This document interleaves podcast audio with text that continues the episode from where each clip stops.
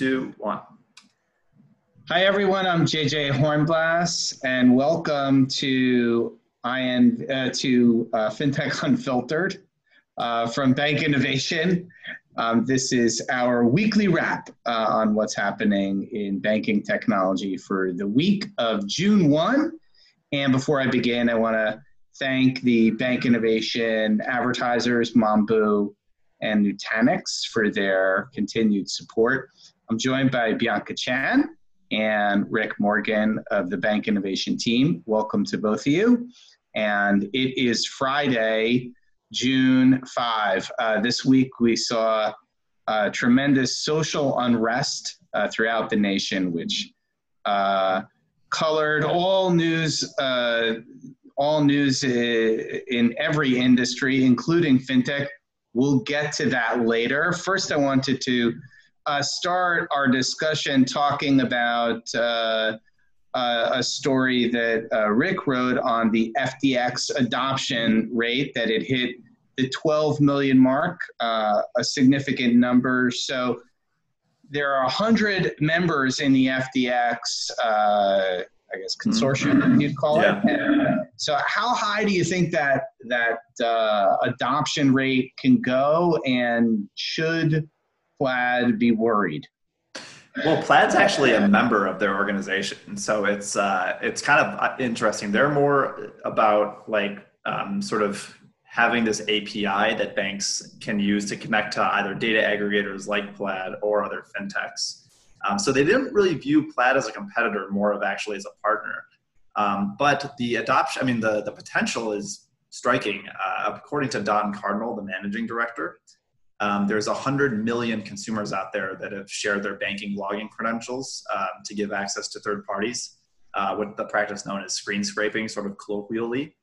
Um, so there's quite a few consumers out there uh, that are still sharing their, their login credentials sort of the old fashioned way and um, giving banks, uh, giving third parties access to their banking login credentials in a way that's not as secure and um, that's viewed as kind of a um, an unsafer way to do it as opposed to API based data sharing.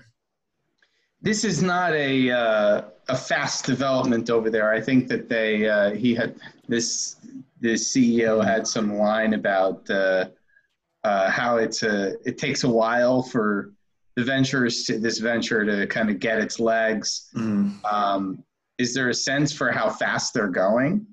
Well, they just launched in 2018, so it's you know they are relatively new, but he, I mean, he the he compared it to online banking in general. So, um, in the same way that online banking didn't roll out overnight, I believe he said that the same. That's the same thing that we're going to see with API-based data sharing. It's just going to take some time um, for a lot of financial institutions and third parties to move away from um, you know credential-based data sharing and towards API-based data sharing. So.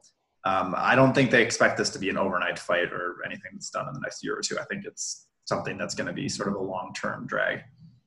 A big number that came out this week was uh, 241 million, the yeah. amount raised by Varo in its oversubscribed Series D. Mm-hmm. Um, and uh, this is kind of the, it was framed as uh, the, the final stage to its uh, evolution as a, into a bank. Um, so the que- the question there is, you know, why why still a bank, and why is it has it taken so long for them to to get to this point? Uh, so they want to become a bank because they don't want to rely on the um, sort of the the partner bank that that they have to pay fees to when they say that they can sort of create a lot of um, a lot more products and launch a lot more um, offers for their their customers than they can now. Uh, it's taken quite a bit of time. It's been sort of a three-year process. Um, they've had to go through FDIC approval. They had to get preliminary OCC approval. Then they have to get final OCC approval, um, and they just have to keep proving to these um, regulators that they have what you know what it takes to be a full-fledged bank and not just a challenger bank. Um, they've had to hire people to their board and to their uh, just to the, the their they hired a CISO that was from uh, a former regulator, and they've just hired a bunch of different regulators to sort of um, become more appealing to the regulators that they're trying to get a, a, bank charter from now. They've also had to prove that they can be cash flow positive. Uh, they've had to come up with CRA plans. I mean, it's just been a lot of regulatory hoops. So um, it's an interesting kind of route that they're going, and it's certainly been a long process. And they expect to have it done by the summer. So we'll see if they uh, they stay true to that. I mean, this is a pretty uh, uh what, what's their number of, of, depositors right now? I, I think they're topping to, top two two million. Is that just shy? Just shy of two million was the number. That, that so this is this is kind of a pretty big account for the Bancorp, I would think. Yeah, it'll be interesting to see how a lot of these, if if Varo gets a um, a banking license, and that signals to other fintechs that hey, we can get a banking license. Um, is that going to affect the sort of banking as a service business of a lot of these smaller banks that that provide the back end services for these fintechs? Um, I, you know, you have to imagine that's something that they're thinking about, and they'll probably have a close eye on Varo to see is this really going to happen, and um, if so, how what kind of ripple effect is that going to have in the fintech community? I mean, Varo's been at it for three years, and it has not been easy by any means, and they've you know had to like restart. I mean, they had to redo a few things, and they've it's just been like kind of a very tumultuous process. Um, so I don't think it's going to be something that every fintech's jumping to do, but it, it, definitely signals some of the the thinkers out there that we've talked to in the um, in the academic circles have said it will definitely signal to um, to other fintechs that it is possible. So it'll be interesting to watch. A smaller number uh, was the five million invested by Santander Innoventures uh, into A55, uh, an SME lender. Mm-hmm. Um, it's a small number, but there's some import to it. So Bianca, why why do we why is this uh, five million dollar investment you know relatively important as a as an indicator of a trend? Yeah, sure.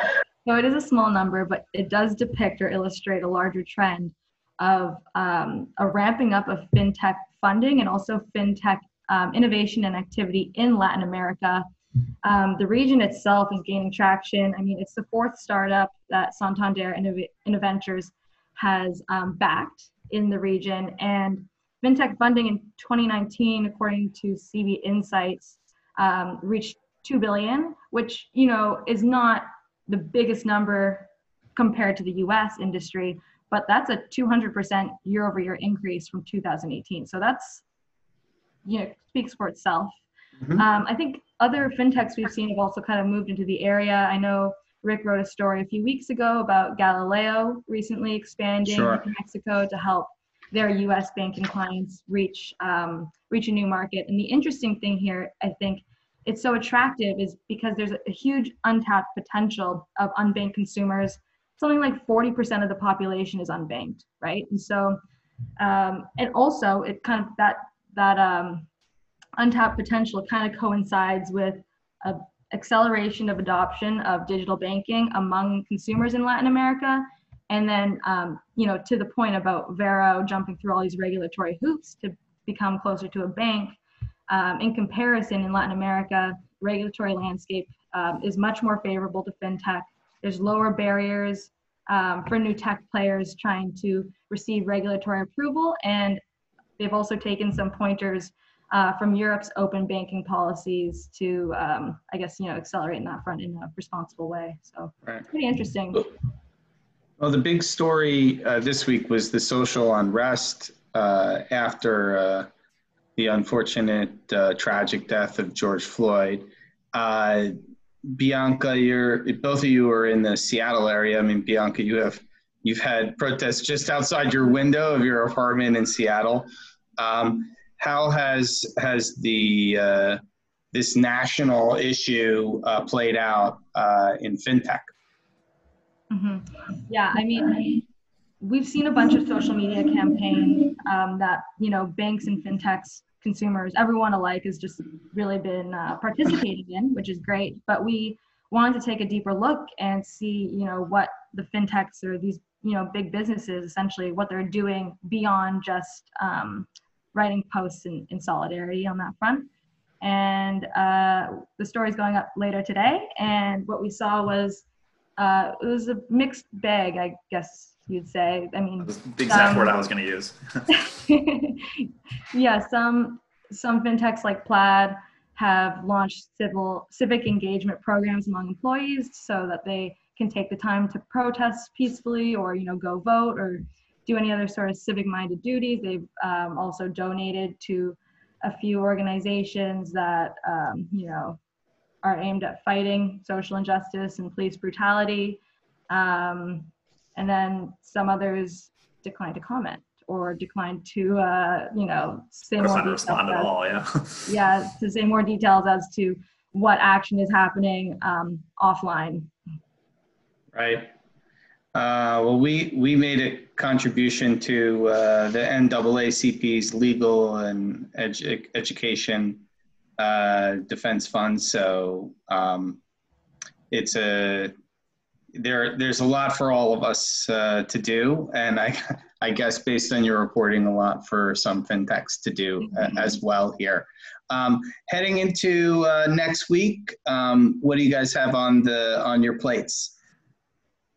Uh, I have a piece of news that is embargoed. I can't really get into too much specifics, but uh, I will say it is a big bank that is integrating some pretty interesting tech to make things a little bit easier for consumers to communicate with the bank. So that'll go up on Monday. Uh, so we can keep an eye out for that. And I know Bianca also has a similar-ish story. Mm-hmm. Yep, same old, you know, looking at how banks are kind of evolving and what kinds of technology that they're investing in, kind of just given the current environment. Um, looking at Barclays, looking at Hawaii State Federal Credit Union, so just kind of across the board. Good. Well, thank you both so much, and uh, thank you, thank you everyone for uh, for tuning in. Uh, we'll we'll see you next time. Thanks. Great. Bye, everyone.